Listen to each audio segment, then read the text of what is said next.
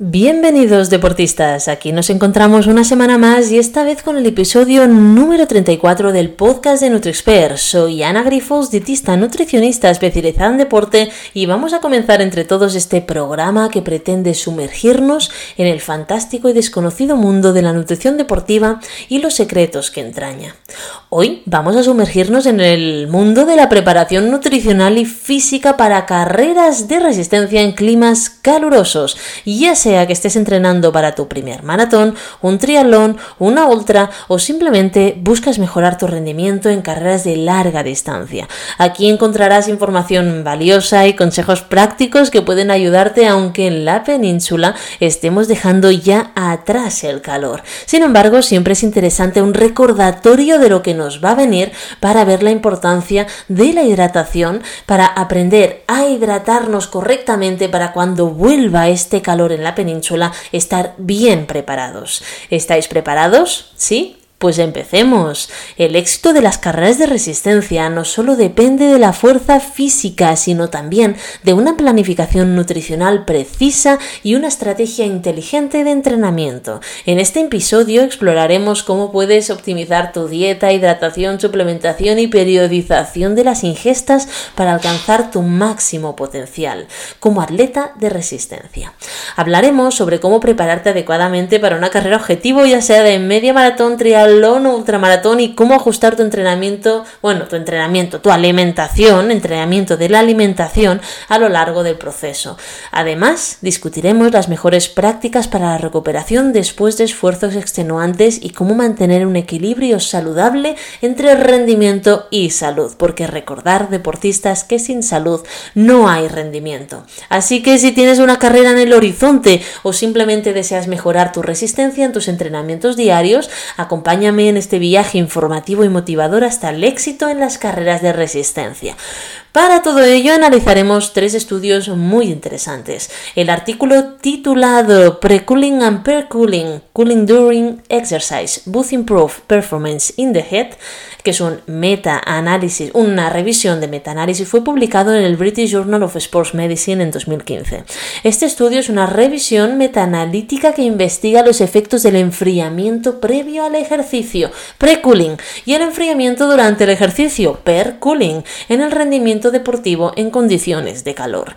Vamos a ponernos en contexto. El ejercicio en condiciones de calor puede llevar a un aumento significativo de la temperatura corporal, lo que puede afectar negativamente el rendimiento de los atletas. Para contrarrestar este efecto se han desarrollado diversas y variadas estrategias de enfriamiento como el pre-cooling, que se realiza antes de comenzar la actividad física, y el per-cooling se realiza durante el ejercicio. ¿Cuál es el objetivo de ese estudio? Pues el objetivo era evaluar y comparar los efectos de estos dos eh, pre-cooling y per-cooling en el rendimiento deportivo en condiciones de calor mediante un análisis de datos de estudios previos. Para ello, eh, se realizaron búsquedas exhaustivas en bases de datos científicas en busca de estudios relevantes que investigaran el impacto del enfriamiento previo y del enfriamiento durante las competiciones en el rendimiento deportivo en condiciones de calor y se seleccionaron estudios que cumplieran con ciertos criterios de inclusión y se extrajeron los datos pertinentes. ¿Cuáles fueron los resultados? Pues esta revisión metaanalítica se indicó que tanto el pre-cooling como el per-cooling mejoraron significativamente el rendimiento en condiciones de calor en comparación con la no utilización de estrategias de enfriamiento. Esto nos puede llevar a pensar que el enfriamiento antes y durante el ejercicio puede ser beneficioso para los atletas que compiten en ambientes calurosos. Fijémonos que esto ya lo hacemos ¿no? de forma habitual. Eh, por ejemplo, cuando estamos compitiendo en medio del verano, hace una calor, calor terrible y hay estas compresas frías o estos hielos que puedes ponerte en la visera o en el pecho, ¿no? Para bajarte un poquito la, temperatura corporal. Así que, bueno, las conclusiones de este estudio mm, dijeron que tanto ambas estrategias, enfriarte antes o enfriarte durante, son efectivas para mejorar el rendimiento en situación de calor y pueden reducir la temperatura corporal, lo que a su vez retrasa la fatiga y nos permite un rendimiento deportivo más sostenido en condiciones calurosas y adversas. Este, este estudio tiene importancia tanto para atletas como para entrenadores, ya que proporciona evidencia científica que respalda el uso de estrategias de enfriamiento antes y durante el ejercicio en ambientes cálidos.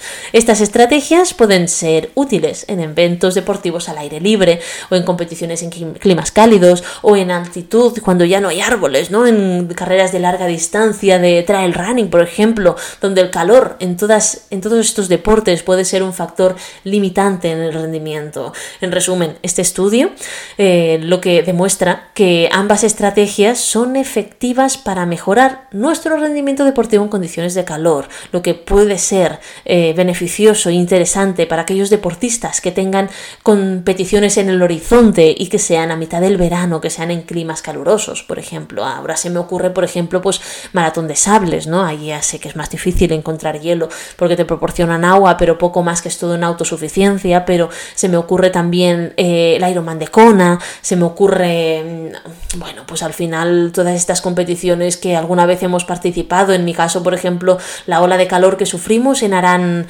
eh, Bayou TMB, ¿no? Pues al final, ostras, si yo ahí en medio hubiese tenido mm, un par de hielos, de bolsas de hielo, pues os aseguro que lo hubiese usado y que seguramente me hubiese ayudado a bajar esta temperatura corporal, porque estábamos corriendo en, en un día en el que había una ola de calor a 40 grados. Y esto nos ha pasado alguna vez, ¿vale? Entonces solo hace falta pensar cómo hemos sufrido y lo bien que nos hubiese venido esto. Si tenemos asistencias, perfecto. Creo que en el mundo del triatlón esto está bastante a la orden del día, ¿no? Triatlón, maratones, donde hay disponibilidad de, hielo en algunas, en algunas zonas. Creo que en el mundo de la ultradistancia, de las carreras de trail running, sí que es más difícil porque hay zonas donde pones habituallamientos y que es imposible poder tener hielo ahí arriba en la montaña, pero hay otras zonas que sí coinciden con pueblos que podría ser interesante incluir y que a día de hoy aún están muy verdes todas estas carreras, pero bueno, esto no significa que en un futuro no podamos tener hielo también en este tipo de carreras y eventos de larga distancia. Vale, entonces, ¿cuáles, cuáles fueron, fueron las conclusiones más importantes de este estudio de 2015? Bueno, pues que hay beneficios del enfriamiento, ¿vale? Y que son estrategias efectivas para mejorar el rendimiento en condiciones de calor. Hay una reducción de la temperatura corporal, por lo que esto retrasa la fatiga y nos permite tener un mejor rendimiento y más sostenido en el tiempo. Luego también podemos tener efectos muy variados, ¿no? En función de nuestra individualidad, como la intensidad del esfuerzo, si has mejorado, ¿no? La duración del ejercicio. Es importante adaptar cada una de estas estrategias a cada uno de nosotros, porque hay personas que al igual pues no le puede ir bien, ¿no? O no soporta esta, este, este cambio de temperatura brusca en una zona concreta del cuerpo. Luego también tenemos que ver la importancia de la hidratación. El control de la hidratación es fundamental. No me cansaré nunca de decirlo cuando se, cuando se utilizan estrategias de enfriamiento, ya que la sudoración sigue siendo el mejor mecanismo que tenemos para enfriar nuestro cuerpo. Así que mantenernos bien hidratados nos va a ayudar también a enfriarnos mejor de forma natural, sin necesidad o con menor necesidad de este tipo de estrategias. Y luego, como no, pues la planificación estratégica. Los atletas junto a los nutricionistas deportivos y los entrenadores tenemos que planear cuidadosamente el uso de estas dos estrategias de enfriamiento previo y durante el evento, en en condición, en función, perdón, de las condiciones climáticas, de donde tengamos estos puntos de frío y las demandas específicas de la competición y de esta manera maximizar los beneficios de estas prácticas.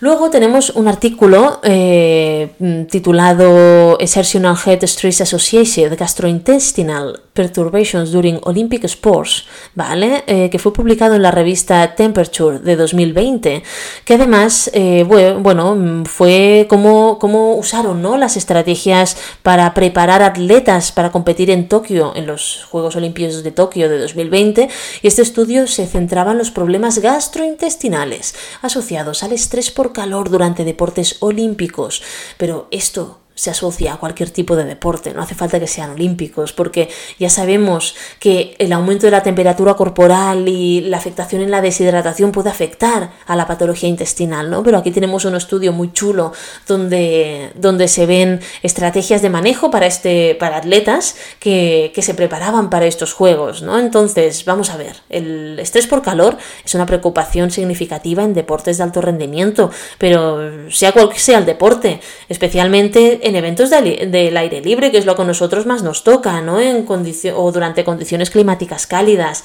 Uno de los aspectos menos estudiados pero relevantes del estrés por calor es su impacto en el sistema gastrointestinal de los atletas, pero esto los dietistas nutricionistas lo sabemos muy bien porque nos afecta directamente. ¿Vale? Entonces, el objetivo del estudio fue examinar las perturbaciones gastrointestinales relacionadas con el calor que experimentaban los estos atletas en deportes olímpicos y proporcionar estrategias para prevenirlo, ¿vale? ¿Cómo se hizo? Bueno, pues otra vez se revisó, la, se revisó toda la literatura científica presente, toda la experiencia clínica que había de los profesionales que actuaban con estos atletas para analizar y discutir los problemas gastrointestinales que afectaban a atletas en condiciones de estrés por calor. Se consideran varios factores como la temperatura ambiente, la humedad, la duración del ejercicio, ¿vale? Y lo que resaltó, los resultados principales fueron que, bueno, los problemas gastrointestinales como náuseas, vómitos, diarrea, malestar abdominal son muy comunes en cualquier atleta que compite con calor. Estos síntomas afectan negativamente el rendimiento y por supuesto a la comodidad de los deportistas. Creo que esto en algún momento todos lo hemos sufrido y sabemos que, hombre, agradable no es y por supuesto afecta a tus sensaciones y también al rendimiento de esa prueba, ¿no? Este estudio también nos da una serie de estrategias de, para prevenirlo, ¿no? Por ejemplo, pues oye, tenemos que hacer una adaptación gradual al calor, la hidratación tiene que ser adecuada, la elección de alimentos también tiene que ser muy controlada, no pasarnos con los hidratos de carbono si no podemos hidratarnos bien, ¿no? Entonces siempre todo tiene que ser con un equilibrio, es muy específico. Bueno, también pues las bebidas adecuadas para nosotros, la consideración de la aclimatación al clima antes de las competiciones. Al final concluye que es fundamental reconocer y abordar los problemas gastrointestinales asociados al calor en cualquier tipo de atletas. Bueno, este estudio está focalizado en atletas olímpicos, entonces habla de atletas olímpicos, pero yo os digo que esto tiene que ser en todos nosotros, ya que esto puede afectar al rendimiento y al bienestar de cada uno de nosotros, ¿no? Entonces, sí que es verdad que este estudio enfatiza esta importancia de educación de los atletas y de los equipos que los apoyan sobre las estrategias de manejo y prevención de los síntomas en condiciones de calor. A mí me hace mucha gracia, ¿no? Cuando escucho personas que me dicen, Ana, pero yo he escuchado que solo se tiene que beber si se tiene sed. A ver, en el día a día, por supuesto, porque la sed va a ser el indicador de que empiezas a estar deshidratado. Pero en condiciones de calor ya os digo yo que es imposible. Tú intenta beber solo cuando tienes sed, que verás lo que ocurre. Y es que se, anulan todos estos mecanismos, o sea, acabamos, no, no tenemos tanta sed como, como deberíamos. Y entonces es importante conocernos bien y aprender y entrenar la hidratación. Y también el uso de sales minerales en este contexto. ¿Vale? Entonces, este estudio es muy relevante para cualquier atleta, pero también para los profesionales que los acompañan y también los entrenadores, ¿vale? Entonces, ofrece una comprensión muy profunda de los desafíos gastrointestinales que surgen en condiciones de calor y se proporcionan pautas para abordar y prevenir todos estos problemas, ¿vale? Entonces, eh, yo no me voy a, extender más, pero sí que podéis sacar este estudio en, en, internet para poder verlo y para poder ver qué estrategias se siguieron para, para poder prevenir un poco todas estas condiciones adversas que podemos tener a la hora de entrenar en calor, ¿vale? Pero bueno, al final eh, nos, permite también mm, entender más profundamente estos desafíos gastrointestinales que surgen en condiciones de estrés por calor y estas pautas ¿no? para abordarlo. Al final yo os aseguro que en carreras de larga distancia, ¿no? Eh, casi un 90% de los deportistas tienen algún momento este, estos problemas, ¿no? Son muy comunes. Cuanto más largo es el deporte y cuanto más calor haga en ese día, más problemas gastrointestinales hay. Fijémonos que los eventos en que han surgido, pues por la causa que sea, pues en condiciones de calor, pues en un verano muy duro, pues ostras, en, carreras de 100 millas abandonan prácticamente más de la mitad de los corredores, ¿no? Entonces, a medida que se va reduciendo la distancia, hay menos abandonos. Fijémonos en cualquier, en cualquier carrera de forma puntual puede ser que esto no sea así, ¿eh? pero normalmente cuanto más largo es, sobre todo en verano, más abandonos hay en la carrera reina y luego a medida que se va reduciendo la distancia, menos abandonos hay, ¿vale? En resumen, este, eh, este, estudio nos destaca la importancia de reconocer y gestionar las perturbaciones gastrointestinales que podemos tener en calor y en no calor, ¿vale? Entonces saber que hay que manejarlo, hay que entrenarlo para mejorar el rendimiento y para estar mucho mejor y saber cómo solventarlo en el caso de que ocurran, ¿vale? ¿Cuáles son eh, las conclusiones más importantes o más interesantes? Bueno, que por supuesto se aumentan los riesgos de patología gastrointestinal en el calor, estos problemas como las náuseas, los vómitos, la diarrea, el dolor estomacal, dolor intestinal son muy comunes cuando entrenamos con calor y pueden afectar, por supuesto, a nuestro rendimiento, sensaciones, incluso nos pueden hacer tomar la decisión de abandonar. ¿Vale? Luego que tiene que haber una educación y una prevención. La educación de los atletas, el, que les enseñemos, ¿no? Y también a los equipos de apoyo, que les enseñemos cómo abordar todo esto para prevenir estos problemas, como esta elección de alimentos, esta elección de bebidas adecuadas, esta elección de cuándo hacer enfriamientos o cuándo no, pues es esencial. Luego, por supuesto, tiene que haber una adaptación al calor de forma gradual. Y esta aclimatación al clima la incidencia de problemas gastrointestinales porque el cuerpo se acostumbra, que esto es lo bueno que tiene nuestro cuerpo y es que se va acostumbrando, se va entrenando a lo que le enseñemos. Si tú sabes que vas a hacer una competición y vas a estar un mediodía de agosto, de medio verano con mucho calor y tal, pues, pues oye, no entrenes siempre a primera hora de la mañana, pues el fin de semana entrena un poquito más tarde para ir aclimatándote, porque si no, el día de la competición te vas a pegar un pelotazo, que es que vas a sufrir bastante, ¿vale?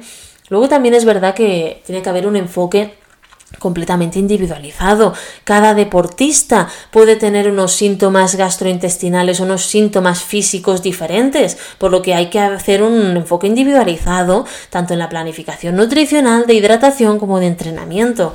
Y, como no, manejar correctamente la competición. El, hecho de que estas estrategias que seguimos durante la competición puedan minimizar el impacto de todos estos problemas que puedan afectar a nuestro rendimiento. La nutrición, hidratación, suplementación, sales, cuándo periodizarla en el tiempo, en qué momento, qué cantidades, no todo esto es esencial. Así que las conclusiones de este estudio nos proporcionan, bueno, las, estas conclusiones nos proporcionan una información valiosísima para cualquier deportista que se enfrente a condiciones de calor y problemas intestinales. Destacan la educación, ¿no? Este cambio de hábitos de cara a estos eventos, la planificación estrategia, la adaptación al calor para optimizar el rendimiento, la comodidad durante la competición en ambientes cálidos. Y aquí me vais a decir, pero Ana, ¿por qué nos dices esto ahora y no en verano? Muy fácil, porque no os puedo explicar esto en verano, porque ya es tarde. Si yo os doy esto, ya lo tenía redactado realmente, ¿eh? o sea, era cuestión de simplemente empezar a, poner los puntos sobre las, las y decíroslo pues en mitad de julio. Pero ¿de qué os sirve a vosotros que yo os diga esto en mitad de julio? Si esto es un aprendizaje que dura meses. Entonces, esta hidratación, esta alimentación, esto cambio, estas pruebas, se tienen que hacer los meses antes del verano. Es decir, ahora que, bueno, vale, hemos empezado otoño, al menos aquí, ¿no? Pero, pero realmente esto durante el invierno y durante la primavera y entonces que no nos pase, pues que no que no nos equivoquemos ya cuando empiece el verano, ¿no? Que ya tengamos todas las estrategias bien aprendidas y bien manejadas. El último estudio que os traigo hoy es un estudio titulado Exercise Under Head Stress, Thermoregulation, Hydration, Performance Implications and Mitigation Strategies, que fue publicado en la revista Physiological Reviews en 2021. Esta revisión es muy exhaustiva, aborda diversos aspectos relacionados con el ejercicio realizado en condiciones de calor, incluyendo la termorregulación, la hidratación, las implicaciones para el rendimiento deportivo y las estrategias para mitigar los efectos del calor. ¿vale? Entonces, si nos ponemos en contexto, el ejercicio en condiciones de calor realmente es un desafío para nuestro cuerpo humano, no nos vamos a engañar. El aumento de la temperatura corporal, de la frecuencia cardíaca, de la sudoración excesiva, pues obviamente tiene un impacto significativo en nuestra capacidad de rendimiento y, también en la salud en general, no nos engañemos. El objetivo de esta revisión fue proporcionar una visión completa de cómo el cuerpo responde al ejercicio en calor y cómo afecta esto al rendimiento deportivo. También se discuten, también se discuten estrategias efectivas para reducir los efectos negativos del calor. Entonces, ¿cómo lo hicieron? Bueno, pues se utiliza una revisión también de literatura científica disponible para analizar y sintetizar pues, los conocimientos actuales sobre el tema. Entonces, se consideraron varios estudios, también investigaciones relacionadas con todo esto, eh, termorregulación, hidratación, rendimiento en condiciones de calor, ¿vale? Entonces se evaluó todo para ver qué resultados sacaron. Pues los resultados es muy amplia y hay hallazgos muy chulos eh, relacionados con esta práctica deportiva en ambiente caluroso, ¿no? Por ejemplo, se habla de termorregulación, de cómo el cuerpo regula nuestra temperatura durante el ejercicio en calor, incluyendo la sudoración, cómo, cómo lo hace, la redistribución del flujo sanguíneo, ¿no? La respuesta cardiovascular, por ejemplo, el flujo sanguíneo en forma de cuando entrenamos en calor se reduce de la zona abdominal, ¿no? De todo lo que es la, el sistema digestivo para ir más a lo que sería la nuestra piel, ¿no? ¿Por qué? Pues precisamente para favorecer más la, la, la termorregulación, la sudoración y de esta manera bajar nuestra temperatura corporal. Y también habla sobre la respuesta de nuestro músculo esquelético, de nuestro músculo cardíaco, ¿no? De nuestro corazón, porque normalmente si hay una deshidratación, pues aumenta nuestra frecuencia cardíaca, cosa que al final contribuirá a un peor rendimiento. Pues todo esto son las estrategias que nos habla este estudio. También se aborda la, la importancia de la hidratación adecuada tanto antes, durante y después del ejercicio en calor, para prevenir esta deshidratación y todos estos efectos negativos que mil veces os he explicado. Luego hay implicaciones sobre el rendimiento, porque en este estudio se ve una discusión muy chula ¿no? sobre los efectos del estrés por calor en el rendimiento deportivo, incluyendo también esta fatiga temprana que podemos tener y esta disminución de la capacidad de trabajo muscular de nuestros músculos cuando estamos previamente deshidratados y empezamos la competición. ¿Vale? Además tengamos en cuenta que por cada 1% de eh, de pérdida de peso durante la competición es un 10% menos de rendimiento y de capacidad de trabajo muscular menos, ¿vale? Entonces estamos hablando que cada 1% es, por ejemplo, una persona de 60 kilos son 600 gramos, ¿vale? Y una persona de 80 serán 800 gramos, y una persona de 50 son 500 gramos, ¿vale? Entonces, cada 500 gramos en una persona de 50, o cada 600 gramos en una persona de 60 kilos, o cada 700 gramos en una de 70, pues cada cantidad de esta es un 10% de rendimiento. Y esto mm, es progresivo, ¿vale? Es decir, si tú pierdes, pues pesas 60 kilos y en vez de perder 600 pierdes el doble, que son 1200, pues vas a perder un 20% esta capacidad de trabajo muscular, ¿vale? Vas a reducir el rendimiento en esta cantidad. Así que imagínate si es importante. Vale, luego eh, también se habla de estrategias de mitigación de todo esto. Por ejemplo, estas eh, estrategias prácticas para eh, reducir los efectos negativos del calor, ¿no? Como la aclimatación al calor, la ropa adecuada y los materiales adecuadas y las estrategias de hidratación adecuadas tanto antes, durante y después. En conclusión, este estudio concluye que el ejercicio en condiciones de calor es un desafío completo para nuestro cuerpo, pero con una comprensión adecuada y la implementación de estrategias efectivas y durante, es decir, aprendidas durante un tiempo, no quiero aprenderlo de hoy para mañana, los deportistas podemos minimizar los efectos negativos de este calor y mejorar su rendimiento, nuestro rendimiento en ambientes calurosos. La verdad que esta revisión es súper importante, creo que sería adecuada que todos lo leyésemos, o al menos los profesionales de la salud y científicos que estamos alrededor de los atletas, ¿no? ya que nos da una base bastante sólida de conocimientos, eh, muy, bueno, no, no, no, es antigua, es decir, es reciente, sobre cómo el calor nos puede afectar durante el ejercicio y cómo se pueden aplicar estrategias prácticas para mantener un rendimiento óptimo y evitar problemas de salud en condiciones extremas. ¿no? Al final, los profesionales que acompañan a los deportistas, esto lo tenemos que conocer y tenemos que estar al día. No me alargo, este estudio nos da una visión súper completa y actualizada de cómo nuestro cuerpo responde al ejercicio con calor, incluyendo cómo, cómo mejorarlo y estrategias de mitigación de todo esto, ¿no? Así que para mí es una lectura casi, casi, casi podríamos decir obligatoria para los profesionales de la salud y no para que lo digamos cuando empiece el calor, sino para, como os he dicho, decirlo unos meses antes y que cada uno de nosotros pueda ir experimentando, ¿vale? Entonces, ¿Cuáles son las conclusiones más importantes de este estudio? Primera, hay cinco, ¿no? Que eh, la primera es, para mí es comprender esta termorregulación, ¿no? De cómo eh, conocer cómo nuestro cuerpo regula la temperatura durante el ejercicio en calor. Esto incluye eh, cómo se suda, la redistribución de nuestra sangre y la función cardiovascular. De esta manera aprender un poco más cómo funciona. Luego, la hidratación adecuada. La hidratación adecuada en cualquier momento antes durante, después del ejercicio en calor es crucial para prevenir todos los efectos de la deshidratación que os he explicado varias veces en diferentes podcasts y mantener así nuestro rendimiento. Luego, la tercera para mí es el impacto sobre el rendimiento. El estrés por calor tiene un impacto significativo sobre el rendimiento, incluyendo esta fatiga temprana, esta reducción de la capacidad de trabajo. Así que nosotros como deportistas y que muchas de nuestras competiciones se harán en condiciones de calor, tenemos que estar preparados preparados para enfrentar todos estos desafíos. Cuarta, para mí, la conclusión, la cuarta conclusión es estas estrategias para ayudar a mitigar todo esto, ¿no? Pues oye, ¿cómo reduzco yo los efectos negativos del calor, como la aclimatación, la elección de la ropa adecuada, las estrategias de hidratación y nutrición? Pues para mí esto es básico, ¿no? Pues venga, una ropa que transpire, por ejemplo, en verano mejor utilizar ropas blancas y no ropas negras, ¿no? Una correcta hidratación y nutrición, eh, la aclimatación, ir haciendo estrategias de aclimatación al calor poco a poco y de forma paulatina, ¿no? Y luego, como no, la educación y los cambios de hábitos en los deportistas. Este cambio de hábitos de forma paulatina y, eh, eh, que al final los equipos de apoyo, ¿no? estos profesionales que rodean al deporte, tengan estas herramientas, nos ayudará a darle unas mejores herramientas para que el deportista pueda mejorar la respuesta de su cuerpo al calor y también cómo organizar esas estrategias, ¿no? Para un rendimiento seguro y efectivo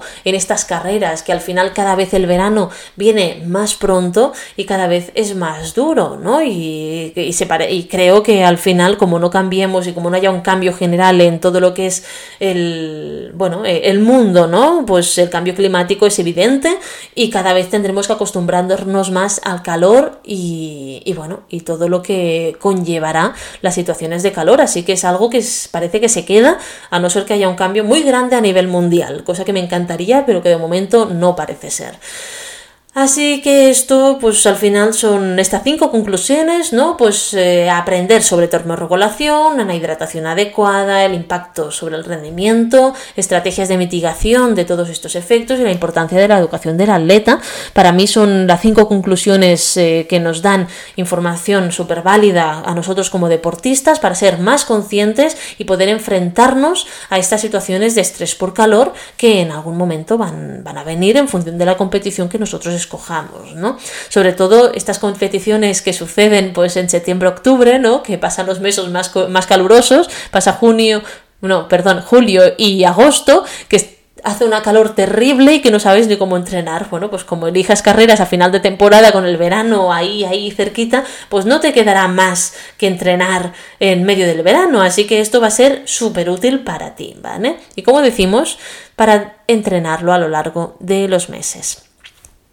Bueno, deportistas, hoy os he intentado transmitir esta importancia de la aclimatación en el rendimiento deportivo, centrándonos especialmente en la relevancia en climas cálidos. A medida que concluimos este episodio, pues quiero recordaros que la aclimatación no solo es una estrategia para enfrentar las altas temperaturas del verano, sino también una herramienta súper útil y, y valiosa para que podamos potenciar nuestro rendimiento y mantener una salud adecuada en diversas condiciones climáticas. Aclimatarnos a un clima cálido es un proceso gradual y efectivo que puede marcar la diferencia en tu capacidad para enfrentar el calor durante un entrenamiento y competición.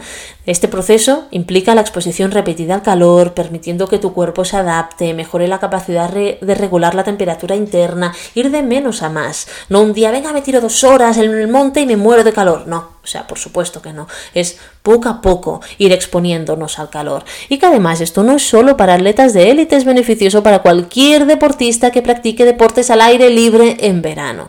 La aclimatación no solo nos permite rendir mejor en condiciones cálidas, sino que también es una herramienta poderosa para evitar problemas de salud y deshidratación relacionados con el calor, como el golpe de calor, eh, los problemas estomacales, eh, los mareos, la desorientación, y de esta manera aprender, ayudarnos a aprender a hidratarnos como corresponde, por si nuestra competición transcurre en las horas más colorosas del día o en medio de una ola de calor. Mantener este equilibrio adecuado entre la temperatura corporal y también la hidratación es fundamental para el éxito deportivo y la seguridad de todos nosotros como deportistas. Y por supuesto, no dudéis que la aclimatación no es solo para el verano. También he mencionado la importancia en invierno porque, bueno, porque tan, puede parecer contradictorio, pero aclimatarse al frío es igualmente importante, especialmente en deportistas que compiten o entrenan en, en climas fríos y nevados. Aclimatarse al calor es muy similar a aclimatarnos al frío. Aclimatarnos al frío implica adaptaciones fisiológicas que mejoran la tolerancia a las bajas temperaturas, de forma que nos vayamos exponiendo de forma paulatina latina y esto puede ser también crucial para el rendimiento y la seguridad en deportes invernales como puede ser el esquí o el alpinismo o el trekking. Poder o entrenar simplemente en condiciones invernales porque si tenemos competiciones de cara al año que viene al final no nos va a tocar más que hacer esto. Poder aclimatar nuestro cuerpo y dedicar tiempo a ello es una herramienta que sin duda va a ser súper valuosa y útil y versátil para todos nosotros, sin importar el clima en el que compitamos o entrenamos, ya sea bajo el ardiente sol de verano o la helada brisa de invierno, si nos ponemos poéticos. El proceso de aclimatación va a mejorar nuestro rendimiento y va a reducir los riesgos para nuestra salud, cosa que para mí siempre será prioritaria en un deportista, porque primero va a ser la salud y luego va el rendimiento. Sin rendimiento no hay salud. Y sin salud no hay rendimiento. Perdón, sin rendimiento mm, sí puede haber salud, pero sin, sin salud no va a haber rendimiento. Es un compromiso con tu bienestar todo esto y tu capacidad también para superar tus propios límites. Así que la próxima vez que te enfrentes a un clima extremo en tus actividades deportivas, recuerda la importancia de la aclimatación previa. Preparémonos, adaptémonos y conquistemos nuestras metas deportivas de manera segura y efectiva, porque realmente de esta manera nuestro cuerpo, nuestra mente y nuestro rendimiento lo van a agradecer. Y ahora sí, deportistas, finalizamos este podcast y solo me queda darte las gracias por unirte a nosotros en este episodio sobre la aclimatación en el deporte. Nos vemos la próxima semana. Si tenéis más dudas sobre nutrición deportiva o queréis un asesoramiento individualizado, no dudéis en poneros en contactos con nosotros en info.nutriexpert.com o en nuestras redes sociales arroba nutriexpert y arroba anagrifols.